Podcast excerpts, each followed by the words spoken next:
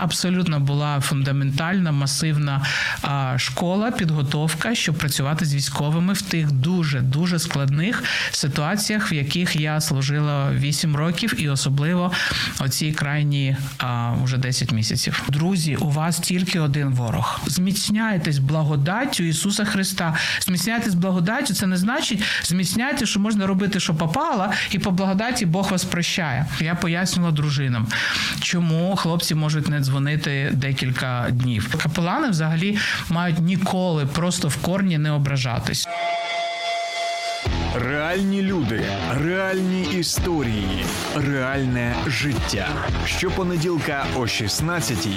Проєкт Загартовані. Вітаємо всіх у спеціальному проєкті Загартовані.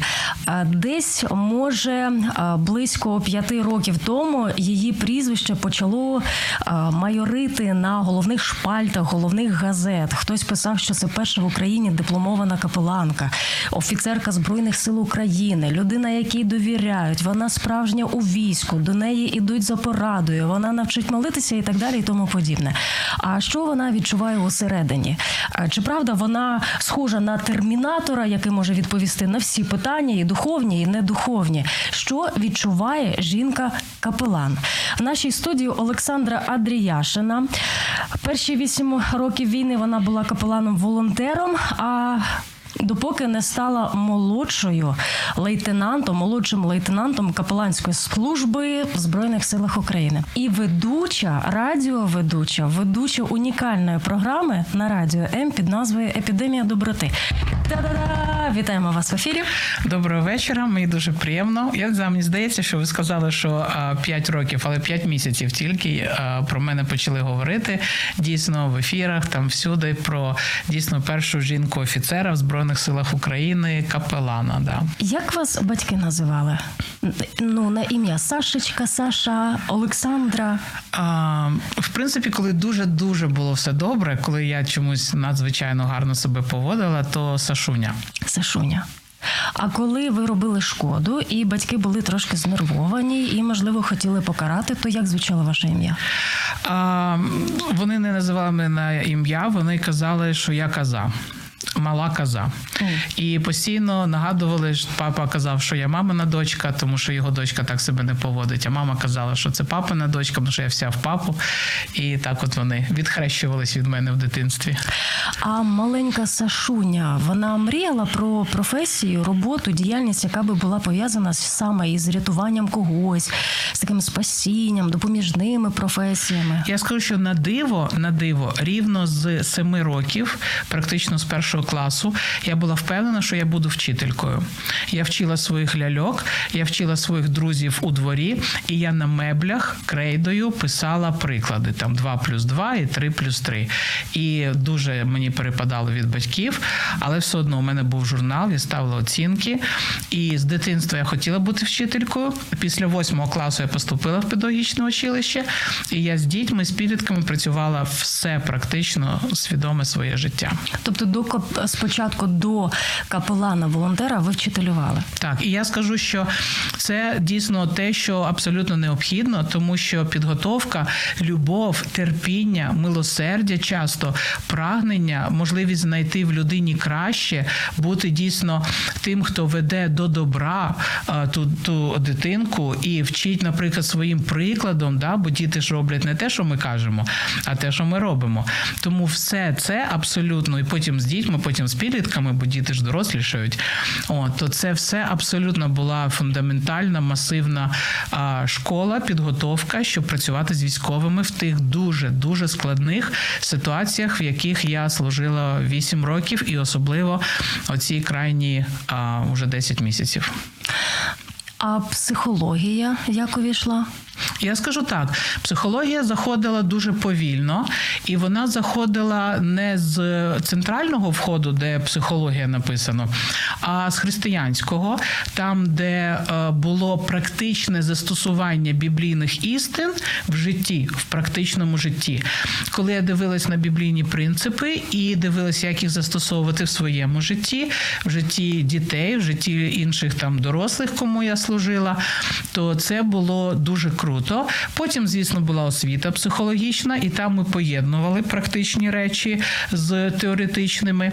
І все одно підґрунтям була біблійна мудрість. От, Крім е, психологічних, дійсно таких важливих принципів або причин, щоб зрозуміти, чому людина так себе поводить. Для мене, я думаю, класична психологія в основному була корисна в темі комунікації, комунікації і в темі конфліктології. І все одно і там, і там Біблія дуже багато говорить про те, як воно має бути, але класична наука теж обов'язкова. Вона дійсно дуже допомагає. А нині у війську вам більше допомагає духовна сила, чи все-таки ваші психологічні набутки, знання? А я скажу так, що в 2014 році мені пощастило вчитись від однієї людини. Я скажу ім'я, якщо можна його ставити, хай воно залишиться. Френк Пюселик проводив дуже дуже дуже неймовірні курси. Він був раніше військовим, який відкидав психологію там в Америці. Він не віруючий, але він навчив нас таким принципам, які дійсно стали фундаментом дуже сильним в перші роки моєї діяльності. Тобто, завдяки тому, що він розказував, я дійсно пережила багато таких речей, які могли би стати конфліктами, могли би закінчити мою діяльність діяльність капеланську, але вони стали, знаєте, як рятівне коло, яке я хапалась періодично. Я думала, окей, мені про це розказували, мене попереджали, тому я знаю це, я розумію, я це переживу. Ми вишкареберемося, і Господь це використовував як ресурс, щоб я могла дійсно успішно працювати з дуже різними військовими, дуже різними командирами в дуже різних обставинах, в тому числі сім'ї військових. Тому я би сказала, коротко кажучи, що 50 на 50. і біблійні істини, і класична психологія, і от така суміш, як психологія американського бійця, який розказував, що з психології колись йому помогло, не помогло, і це допомогло мені. А чи можете зараз змоделювати ситуацію? Наприклад, бо ви сказали, що ви пережили усяке і усього побачили. До прикладу, є авторитарний режим управління командиром, де ти ніхто і ніщо, де відсутня ем, вертикаль, є тільки горизонталь, і не приймаються ніякі твої там інноваційні пропозиції. Можливо, ти прийшов із життя, і у тебе є якісь там навички, ти був крутий там айтішник, і т.д. і т.п., і, і ти щось бачиш, і ти можеш щось запропонувати, але ти ніхто і ніщо, бо є тільки командир. От як до прикладу в такій змодельованій ситуації могли би допомогти людині, от подібні знання, як ви отримали? Я хочу сказати, що по-перше, в тому, як ви зараз описували цю ситуацію, є е, така дуже велика різниця між тим, що, наприклад, от я прийшов айтішник або хтось я, є вертикаль влади, так і ви повторили фразу Я ніхто і ніщо. Це реально є така фраза, яку багато хто думає, але вона надзвичайно неправдива. Тому що навіть коли командир говорить щось дуже різко, дуже, е, на мій погляд, або на ваш погляд, або на погляд нормального бійця, здається, що я ніхто ніщо, це абсолютно не так. Є багато причин, і це от якраз те, що запобігає багатьом конфліктам. Розуміння причин, чому командир так робить, чому він так каже, чому він не враховує мою думку, чому він не враховує мої ресурси, здібності, мої пропозиції і так далі. І а, щодо, якщо говорити до цього, я вам скажу так: багато разів у мене було таке. Я приїжджала на локації, я спілкувалася, бо зазвичай я ну практично ніколи через штаб я не їздила. Зазвичай це просто військові, взводний командир взводу, командир роти, і оце от ми там дружили і працювали. І е, коли мені іноді дійсно скаржились на командирів, звісно, говорили, що ну що це за тупі накази, або що це за недбалість, або що це не за рахування інтересів бійців, або що це там то-то, то-то. І Звісно, я не намагалася там вигаражувати командира, там пояснювати, що він же ж у нас лапочка, він же ж типу, як як може, так уже ж і робить. Ні. Я казала, що я розумію, що це дійсно здається важким, неприємним, неправильним, несправедливим і ще багато всього. І в кінці я додавала таку фразу: якщо ти гарно постараєшся, ти зможеш скоро теж стати ротним, і тоді ти будеш керувати по-другому. І ви не повірите, що мені казали. Нафіг надо, та пошло ну все подальше. Не буду я нажмі. Тому що, тому що людина на секунду, коли подумала, що можливо у того командира є причини, чому він дає такий наказ, не відпускає туди, то не дозволяє це, не забезпечує тим і так далі. То можливо, я не можу там повністю там вважати, що він якийсь там кончений придурок, а можливо, у нього є причини для цього. Просто що я не ходжу в його буцах, бірцах е- командира, тому я в своїх, а він в своїх. І коли ми це згадуємо, це допомагає зробити видох, е- сказати, окей, давайте почекаємо день-два тиждень. Можливо, ми порозуміємось, можливо, ми з другого, з третього разу, але все-таки зробимо те, що хоч трошки правильніше. І тому. Я зазвичай закликала, щоб кожен з нас робив свою роботу. Ми там, хто би не були, боєць, медик, водій, хто би там не угодно. Ти можеш, ти робиш, ти не можеш, ти не робиш. Але треба розуміти, що а, той же самий командир він завжди знаходиться між ще більш вищими командирами і з іншої сторони особовим складом. Тому це дійсно дуже нелегко. І дійсно вони так само часто роблять не те, що самі хотіли би зробити, але з іншої сторони вони часто бачать більш широку картину того, що має відбуватись, і тому ми, коли бачимо тільки зі свого куточку, ми не бачимо там три різних інших куточки цієї кімнати. Да? От, тому треба, я ж кажу, от постійно я нагадую, що Господь вчить мати повагу, мати терпіння, мати знову ж таки віру в Бога, що Господь розрулить і вашими цими задачами, і вашим ротним він буде керувати і так далі. От то це, от якраз і є робота а, капелана почути бійців, прийняти, зрозуміти, постаратись, не сперечатись, не намагатись там всіх поміріти, подружити, а запропонувати інші точки зору, запропонувати якісь кроки до розв'язання ситуації, запропонувати не втрачати людську гідність і єдність. До речі, нещодавно, коли я їздила по локаціям, і хлопці вже часто бувають дуже роздратовані, тому що. Ну, дуже дійсно, ми знаємо ці півтора, вже майже два роки повномасштабної. Надзвичайно важкі. Багато хто дійсно там уже не знаю скільки без відпустки, рік-два. То е, оці оці вже страсті вони дуже вже складні.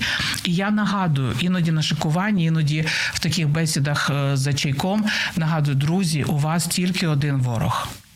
У вас тільки один ворог, він з іншої країни, от стоїть, припхався, і він один ворог. Ви один одному не ворог.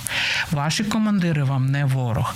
Ваші рідні, які зі сльозами, з криками умоляють, приїдь у відпустку, а ти кажеш, я не можу, мене не відпускають, я не можу, я хочу. А вас все одно волають і кажуть, а чого інших відпускають сусідів, а тебе не відпускають, і так далі. Ми один одному не ворог. Ні. Ми навпаки, як у ті пазли, маємо складатися поруч один з одним, як то кажуть, вибачте, дирочка в дирочку чи щось там рука об руку, щоб зміцняти як ланцюжок, зміцняти як фундамент. Це цемент, цегла, оте все. Вас чують хлопці, коли ви такі розмови з ними проводите?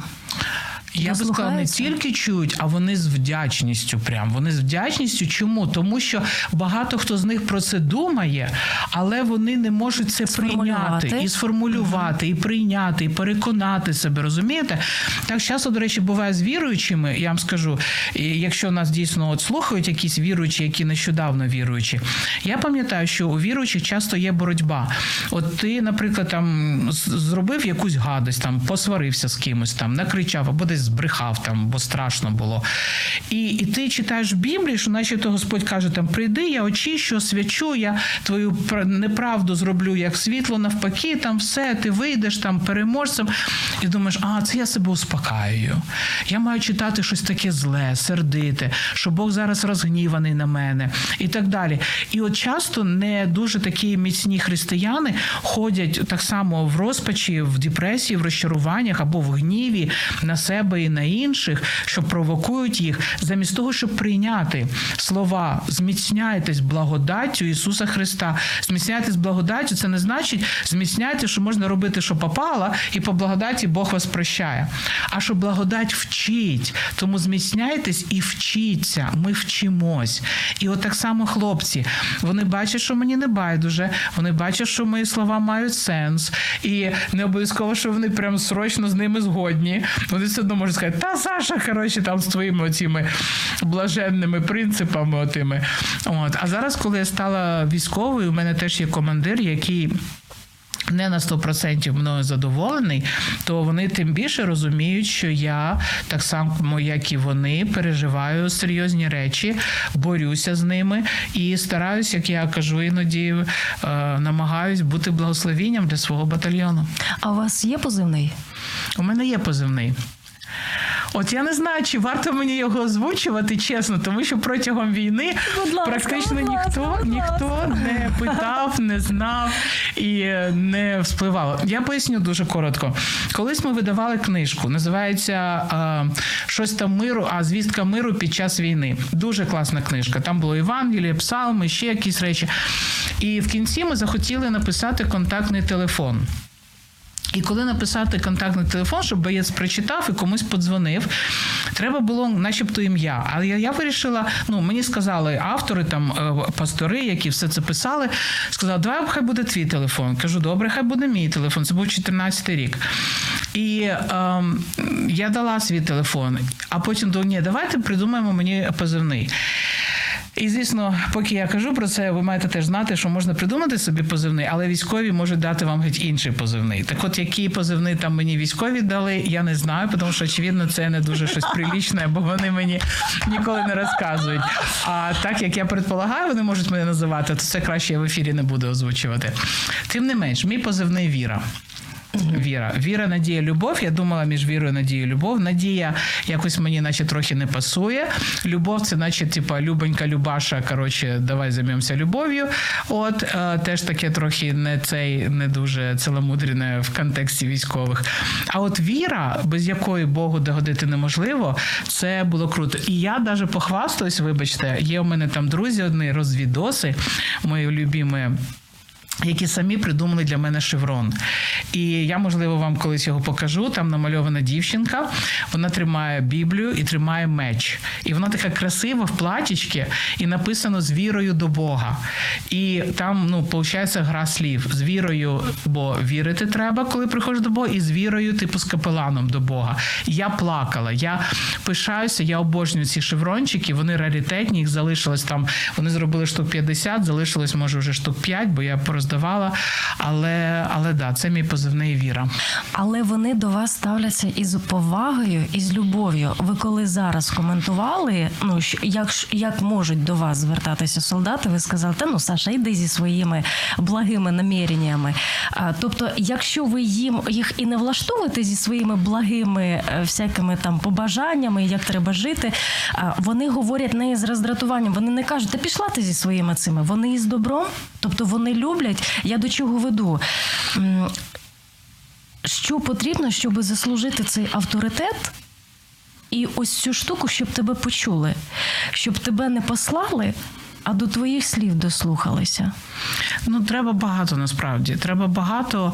Це не так просто, і в певному сенсі воно не завжди даже важливо. Воно не завжди важливо, тому що це в певному сенсі як апостоли. У апостолів була місія, вони були послані там благовістувати Слово Боже, навчити всі народи, хрестити їх в ім'я Отця, Сина Святого Духа. Тобто це їхня місія. Наша місія капеланів, по-перше, просто бути поруч. От бути поруч, коли як тривога, то до Бога, то як ще не тривога, але щось таке, то до капелана. Розумієте? Тому ми маємо бути поруч і маємо просто ну, періодично нагадувати, що не все в цьому світі так погано, що є ще Господь. Я скажу так, що коли є можливість, то треба, по-перше, Я вважаю, я переконана на 350%. Треба бути простими і щирими. От треба просто бути тим, ким я є. Я не одружена, доросла, уже зріла, товста жіночка, вчителька. Оце те, хто я є. І я себе так позиціоную. Тобто я не фліртую, я не намагаюсь е, якось умнічати, я не намагаюсь зробити якісь чудеса, дива там, я не намагаюсь якось там вплинути і щось там таке не знаю, там що взагалі придумувати. Я є просто хто я є.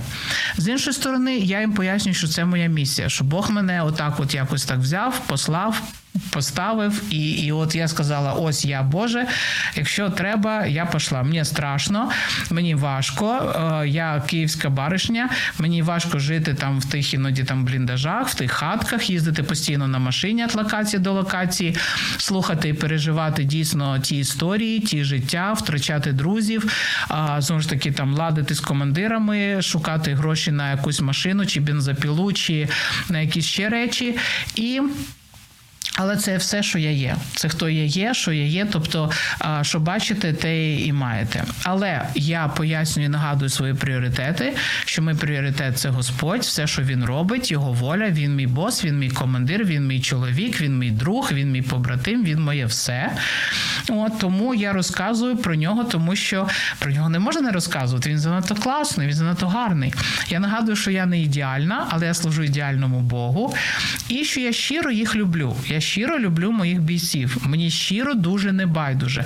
І іноді, коли там була звісно, ситуація, де я мала там деяких хлопчиків, які трошки зловживали, можливо, алкоголем або там щось таке занепадали морально там духовно, то я іноді могла там якось просто закликати там здоровий глузд, це все, там дисципліна.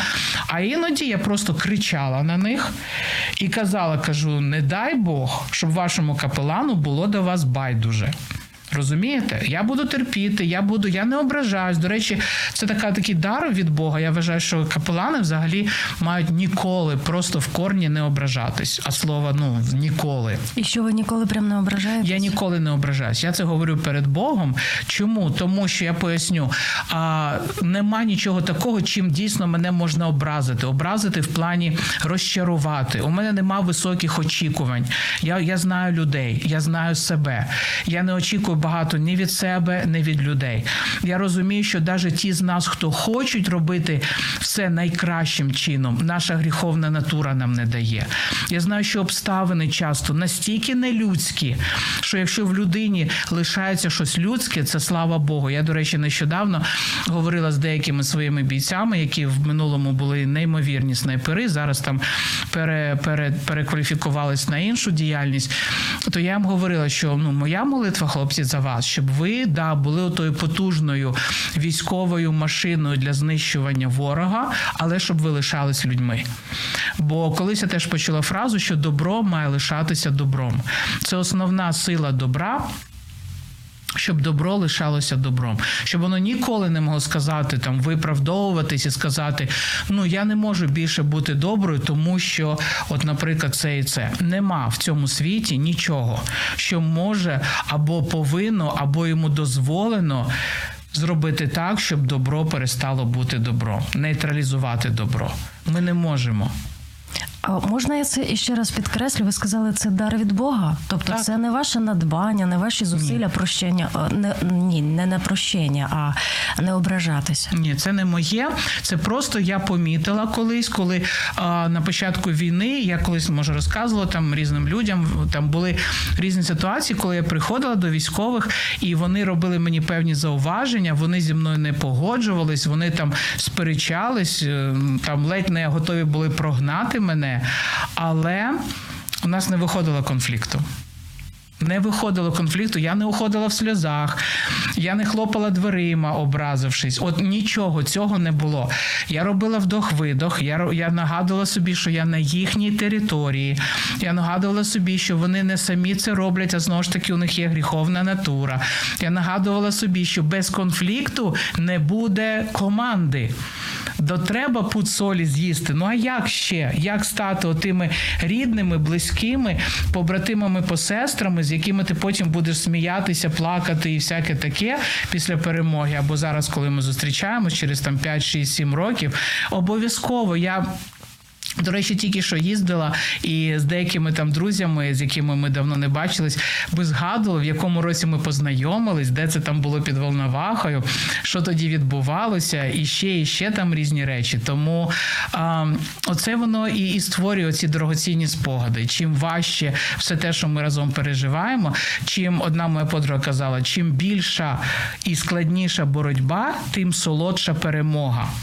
І от так само зі стосунками. Я, можливо, в певному сенсі мазохіст, але я, от я ж кажу, я не тікаю від тих, хто, наприклад, мене там не сприймає, не приймає, не погоджується, думає, що я дивна, щось там warчить, бурчить, що завгодно. Ну, я готова просто іноді посидіти поруч. Я готова просто через тиждень позвонити або написати, як справи, що нового, як погода, що ви їли сьогодні на обід. Це аж страшно. Ну, виходить, Згодна. що Бог. Посилає людину у цей світ. До речі, ми поговоримо і про цю складову вашого життя. Посилає у світ людину, щось він їй дає і ще до її народження, і воно просто розкривається так з року в рік. Він для чогось це дає, для конкретної цілі. Да? Чому ви прийшли в читалювання? Чому ви прийшли психологію? Чому у вас є оця риса, якої немає у людей? Я не знаю, в 99% людей цієї риси не ображатися. Просто немає. Бо всі образливі, просто так торкнися, вже ой, не чіпай мене, бо, бо дуже боляче. Тобто, все це заготовлено для цього. Як ви взагалі бачите себе в задумі Божому? Я ще не впевнена. Я такими великими питаннями рідко задаюсь. Я думаю, що Бог дуже часто робить ось так, коли дивиться на мене.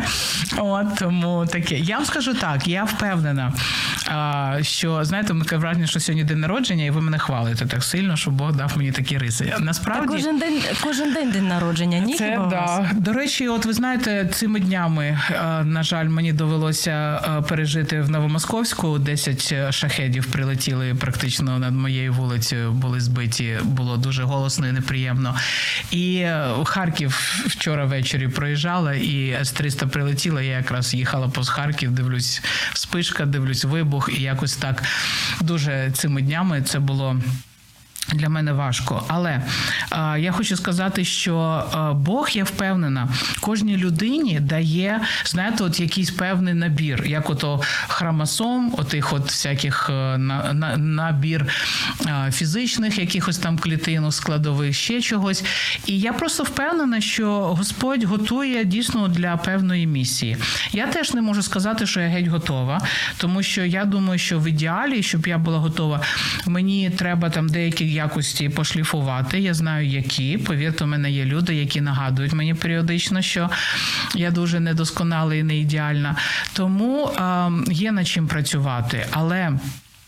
Є також небезпека бути такою гарною, що за мною вже не дуже і Бога буде видно. Таке мені теж не влаштовує. Я ну, до себе ставлюсь нормально в тому плані, що я не мучаюсь від своїх якихось недоліків, слабкостей. Розумієте, навіть коли е, командир там було у мене інтерв'ю там на телевізорі чи в телевізорі, і я у нього запитала, як, бо він дивиться, тому що він має командир дивитись там, що кому я де говорю, вчити мене як молодший лейтенанта, що правильно в пресі треба казати. І він сказав, каже, гарне інтерв'ю, але ось дві речі. І сказав мені, що от, от перше і друге наступного разу краще так не робити. Я сказала: добре, дякую, буду вчитись. Тобто, а, знову ж таки, це просто, це просто. Ми є, хто ми є, а ми не можемо бути тим, ким ми не є. Ми робимо те, що робимо. Я впевнена, що Господь кожній людини дає оцей набір інструментів, розумієте? І цей набір просто треба використовувати просто. От розумієте, от якщо ти знаєш, що ця штука для кухні, то це на кухні. Якщо ти знаєш, що швабра для прибирання, то для і все, і просто от використовувати. А там уже, слава Богу, не знаю, на небесах побачимо, як там Господь буде. Тому що я ж кажу, не все, що цінно у людей цінно у Бога, і не все, що цінно у Бога, цінно у людей. Тому. За будь-які речі треба ну просто от бути вдячними людям і прославляти Бога. Е, ви часто в інтерв'ю говорите такі слова: типу, Бог скерував. Бог направив, Бог показав. От, ну, вам же хлопці це теж можуть сказати, да, ваші солдати. А, Та будь-хто сказати.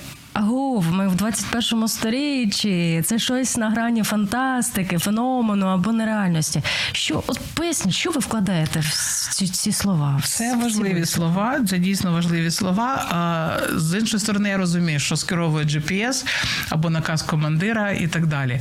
Але і до речі, коли я говорю з військовими, я стараюсь уникати таких фраз. Да? От я дійсно складаю плани роботи як капелан. У мене є план на місяць, план на тиждень. Він затверджується командиром. Так що там багато, ну скажімо так, прозаїчного, не лірічно-духовного. От, тобто я не кажу командиру, я помолюсь, і як Господь поведе, то я так і зроблю. Я просто уявляю командира, який від мене це почує, скаже: Олександра, йдіть моліться, але будьте люб'язний план, пожалуйста, щоб я його підписав. От, тому, а що в планах капелана? В планах капелану, по-перше, ну як мінімум, роботи з різними ротами, підрозділами. Тобто там поїхати з тими про те поговорити, з тим про це поговорити. Там може якесь свято розказати, що то за свято, про що воно.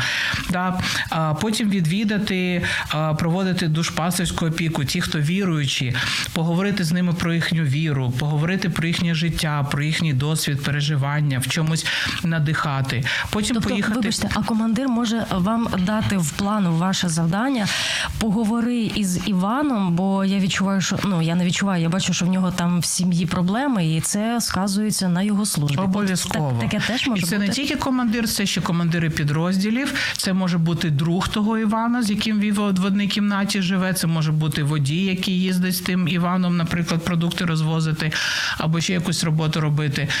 Тому да, обов'язково. І у мене таке було. У нас було таке, що. А, ми втратили одного з побратимів, і е, один з командирів сказав мені, що один з інших, там, скажімо так, командирів, він прям хоче поговорити з капеланом.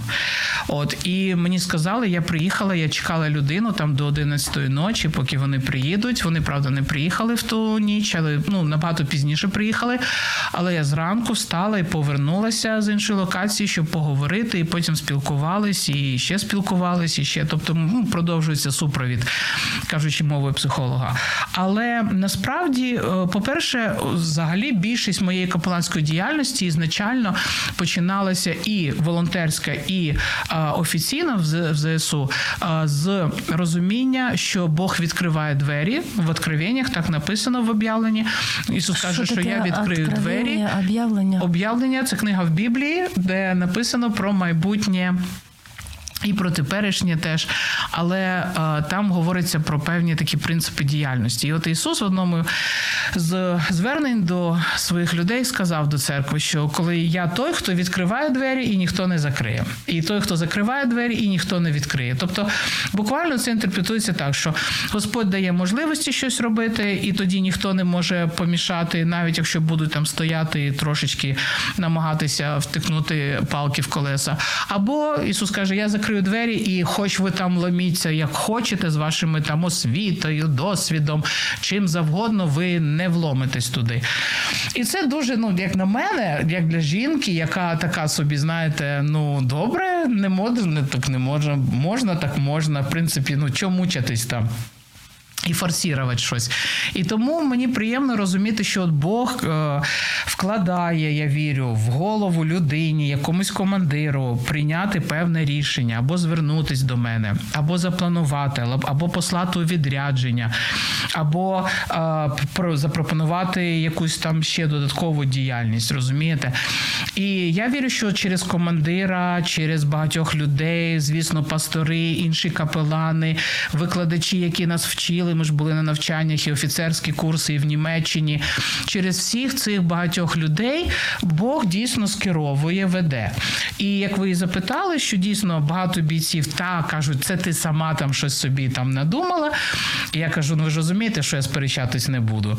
От, Тому таке, ну нащо мені оце сперечатись? То е, люди сприймають так або інакше. І сприймають знову ж таки нормально. І ну знаєте, е, іноді навіть питаються трошки інша тема. Про віруючих, типу там в той северній державі, яка проти нас воює, там ж теж, типу, от і православні, і всі і кажуть, а тут же ми з вами віруючі, і православні, і всі, і хто ж насправді віруючий. І я закажу дуже просто: кажу, друзі, ну по плодам ви узнаєте. По плодам. Тобто плоди показують, хто дійсно вірує. А вірувати це ж заключається, що там дві заповіді: любі Бога і любі ближнього. Тобто, якщо ви можете сказати, а до речі, у мене нещодавно була телеграма там з якогось там е, керівництва генштабу і так далі, де треба було провести там два якихось серйозних види діяльності з особовим складом, з батальйоном, з людьми, от прям так провести. І я приїжджала на різні локації, зачитувала ці види діяльності. Я запитувала: вам не здається, що протягом минулих там 5, 6, 7, 8 місяців, скільки ми з вами працюємо, я проводила таку діяльність з вами, тобто там закликала до чогось, або а, надихала на щось, або проводила якусь роботу, щоб ви там щось зрозуміли. Ну такі, та да. Кажу, все, добре, працюємо далі. Ну тобто, приємно було, що те, що там в приказному порядку мені написало керівництво зробити, оказується, ці минулі там принаймні 6-7-8 місяців я це робила. І люди це усвідомлювали. Так що це круто. А чи є конфлікти? Якщо є, то як ви його вирішуєте, коли ви із своїх духовних побуджень хочете зробити щось для Бога в плані, ну так і зупинимо для Бога, а командування, як ви кажете, присилає телеграму і каже: Саша, все чудово, все класно, але давай без ось цього, ось цього і ось цього третього вибрика. Да, я скажу, що зазвичай це, по-перше, для мене ну дуже неприємно і важко, і складно. І в мені всередині знаєте, от як е, пшикнули, коли полум'я, і води трошки пшикнуть, і воно таке пш, таке от. І я така всередині така пш. Я можу комусь з друзів позвонити і висказати там всякі пш таке, але обережненько. І без назви імен, і повода, і причини, всякого такого. Але є дві речі. Дві речі, дві такі думки, які дуже сильно мене успокаюють. По-перше, буквальна думка про те, що Бог все контролює. От вона буквально. Я навіть сьогодні їхала, я не пам'ятаю, щось таке було в дорозі. Я їхала з Полтави в Київ, і от щось таке було, і щось взагалі не вийшло. А, е, я мала заправити машину, а чомусь банківська карта не працювала на заправці. І я така, ну я не довожу, що там мінімум бензина, як би запас є. Але я така, ну Господь, було би добре, щоб якось воно було. І воно там, зрештою, було. То отака буквальна думка, чому от Ісус сказав, що будьте як діти, да, оця віра, без якої догодити не можна Богу, що Бог дійсно все контролює. Тобто, якщо мені щось забороняють, Бог все контролює. Якщо від мене щось вимагають, то Бог все контролює. Тобто, у нас було таке, що там нам треба було з певних причин займатися всім батальйоном фізкультурою.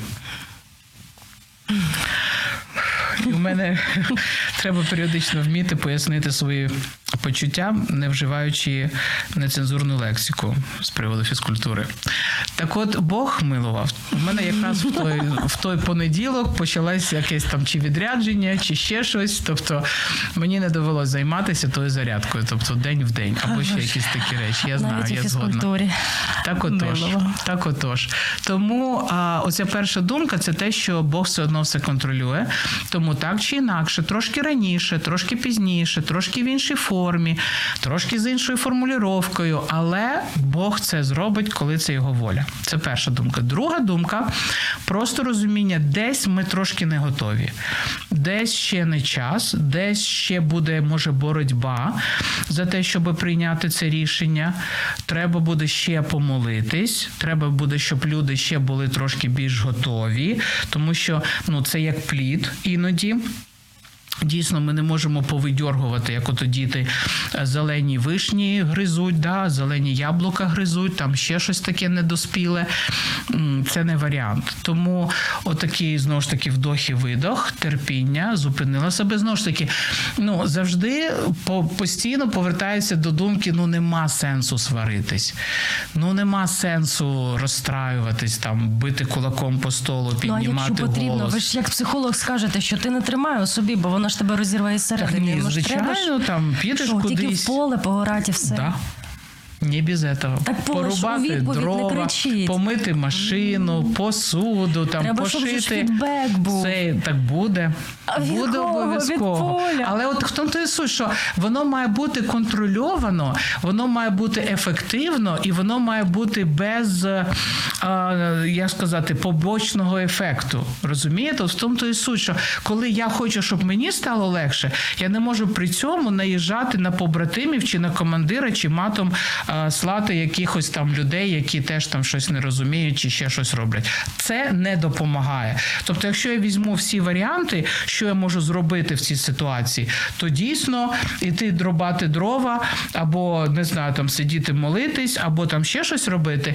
Це по ефективності краще, по негативним якимось наслідкам мінімально. Розумієте? Тому що варіант піти напитись, да, це теж варіант. Але де рівень ефективності і де рівень е, негативних наслідків. Розумієте? Тобто. Ну, вибачте на слові, люди кажуть, Бог дав тобі мозги, використовуй їх. Ну серйозно. Тобто, ну я жінка, я не повинна бути схильна до такого аналізу. Я маю бути бурхлива, я маю бути емоційна, я маю бути там, ну як це так? Що ж це таке? Там я ж кажу, то в сльози, то в хохот, то ще в якусь ерунду. Але ну, как би, да, можливо, я сплакну вдома. Да, може, я навіть за рулем я можу включити спеціальну іноді плаксиву пісню, щоб от, от виплакатися, коли я сама. Бо в мене багато є ситуацій, де я не можу плакати на публіки. О, тому я виплачусь сама. І да, хтось через це думає, що я якась там железна, що я якась там потужна, що я якась там непонятно вообще яка. Ну ні, я така абсолютно, як всі. Просто що я не знаю, там Бог дав благодать, я стараюся аналізувати, робити висновки, тому що я іноді раніше казала, що коли дівчинка там в 19 років якась дурненька, це весело. А коли в 49 дурненька, це вже дуже сумно. Тому ми маємо вчитись. Ми маємо оці закони, я дуже їх люблю, коли з дітьми. Раніше з батьками дітей розмовляю причинно-наслідковий зв'язок. Мене постійно вчили Саша, не ходи по граблях, не ходи, не роби те саме, очікуючи, що буде інший результат. Дійсно аналізуй. І знову ж таки, я це роблю заради тих людей, яких я люблю. Я знову ж таки вертаюся до того, що я хочу бути благословенням для свого батальйону.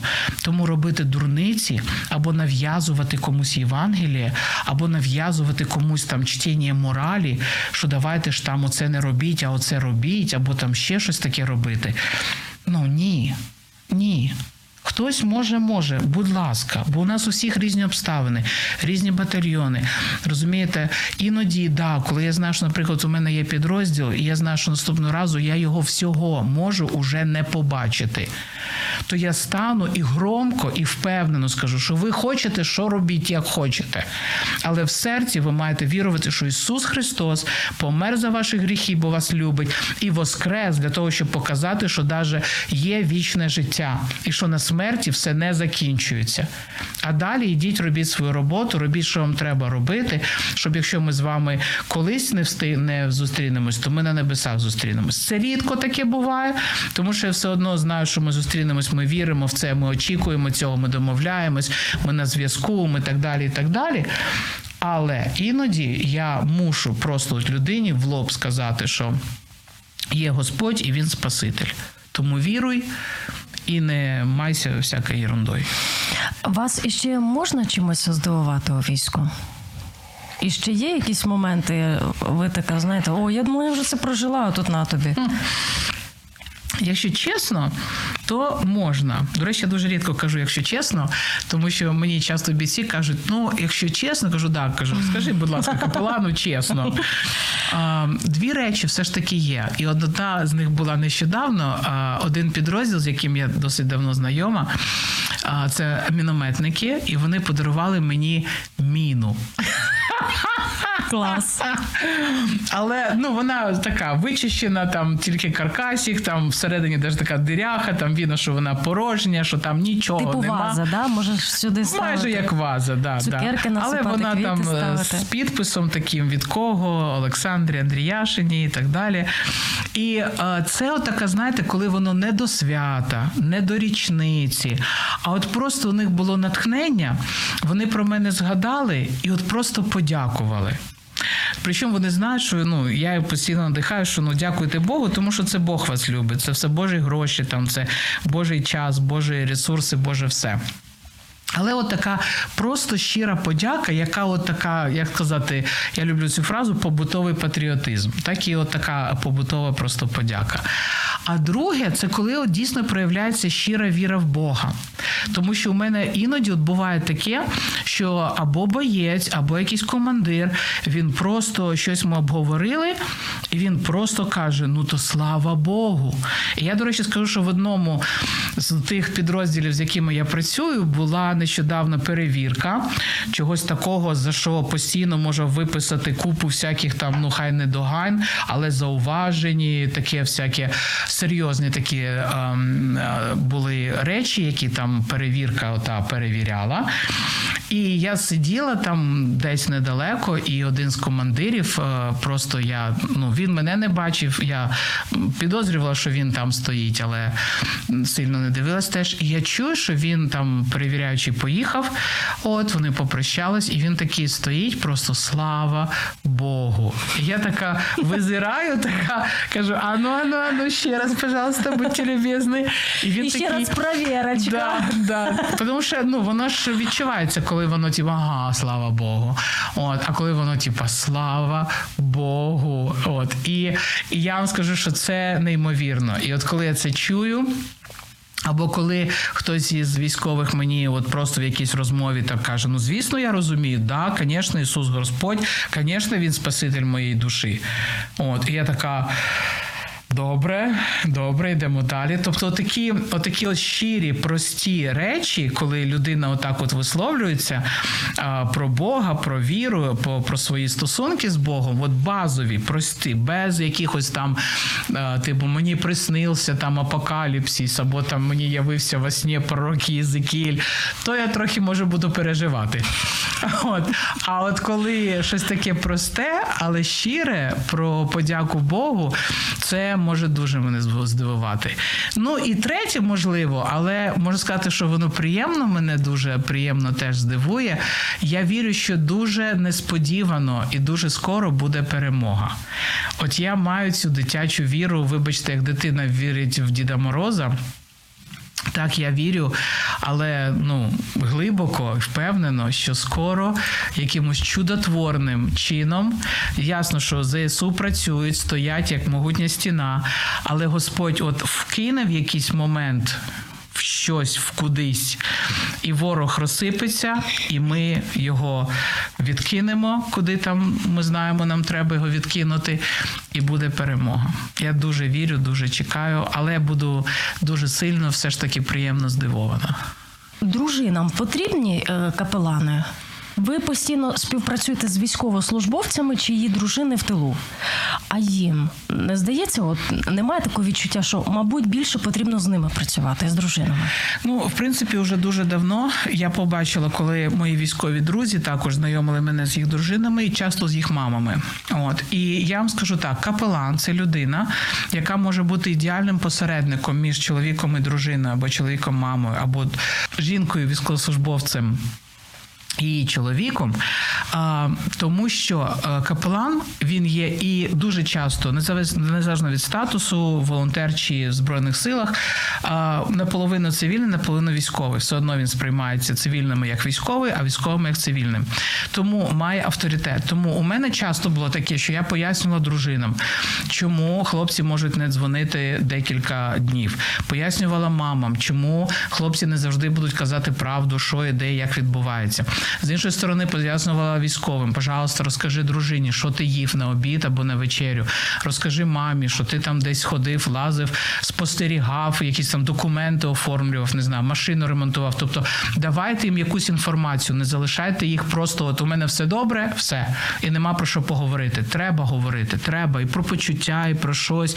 Да, було важкувато. Але зараз все нормально і так далі. і так далі. Тобто цю інформацію треба давати. І одна з причин, чому я так впевнено це кажу, тому що мені весь цей час треба було робити це з моєю мамою. Коли я приїхала в станицю Луганську, я категорично це друга моя така радісна фішка, що я не брешу. Мені нема сенсу брехати. Я не хочу брехати, тому що якщо я забуду, що я сказала, то я потім скажу щось таке, що вони скажуть там, а ти ж казала все. Я така, а тобто я не хочу ставити себе в ці обмежування, щоб думати, а що я там коли брехала, щоб підтримувати цю ідею. І так далі. Тому а, треба, і капелани дуже багато, але вони мають робити це мудро, обережно, на збудування сім'ї, не сидіти, не казати, ну да, звісно, може у нього там якась связистка є, або медичка, з якою він романи крутить, або ще там щось таке. Тобто, ну треба бути дуже дуже обережними, навченими, знову ж таки, мати певний досвід, розуміти певні речі, а, але треба, дуже треба. Дуже е, хлопці жаліються або діляться тим, що відбуваються нелади у них у сім'ях. Да. А, Хай оце ваше так да буде приводом для того, щоб ми могли записати з вами ще один випуск програми, який буде сконцентрований не сьогодні. Вам сьогодні треба вже горизонталь і відпочинок. Але тема, от саме подружнього життя, збереження сім'ї, можемо це на важливо. Це, це важливо, тому що один колись пастор дуже дуже серйозно сказав, що є два рішення, які ми приймаємо в житті тільки два реально важливих рішення: прийняти увірувати в Ісуса Христа як свого Спасителя. І знайти чоловіка або дружину. Бо роботу можна міняти тричі за все життя. Можна переїжджати з міста в місто, можна багато ще чого міняти. Але віра в Ісуса Христа Спасителя і сім'я це дві речі, два рішення, які мають бути на все життя. Тому я, як людина, яка не маю чоловіка, буду рада поговорити про сімейні стосунки. Але я буду рада, чому? Тому що я завжди кажу, хлопці і дівчата, два помножити на два буде чотири. Незалежно про це вам розкаже вчитель математики, водій маршрутки, повар, космонавт, хто завгодно. Є певні принципи, базові закони, які фундаментальні, але про них треба говорити і надихати, і мотивувати один одного дотримуватись. От це те, чого не вистачає, бо переважно всі знають, як себе поводити. Важко себе вмотивувати. І у мене були бійці, які відверто мені казали, Саша, мене спокушали зрадити дружині. І я встояв. І я хвалила як дитину. Я підтримувала, я казала умнічка, тому що оце, оце, оце, і оце, оце, оце. Тому ти зробив все правильно. Розумієте, тому цінності, такі серйозні речі, за них теж треба от буквально воювати. І як ото в Біблії кажуть, тікати від гріха. Навіть у мене було таке, що я вставала, буквально тікала в молодості, бо я була молода і приваблива, і доводилось тікати. Дякуємо вам за цю розмову і дійсно говоримо до наступної зустрічі. Амінь. Успіхів. Е, з нами була молодша лейтенант Капеланської служби в Збройних силах України Олександра Адріяшина. До зустрічі.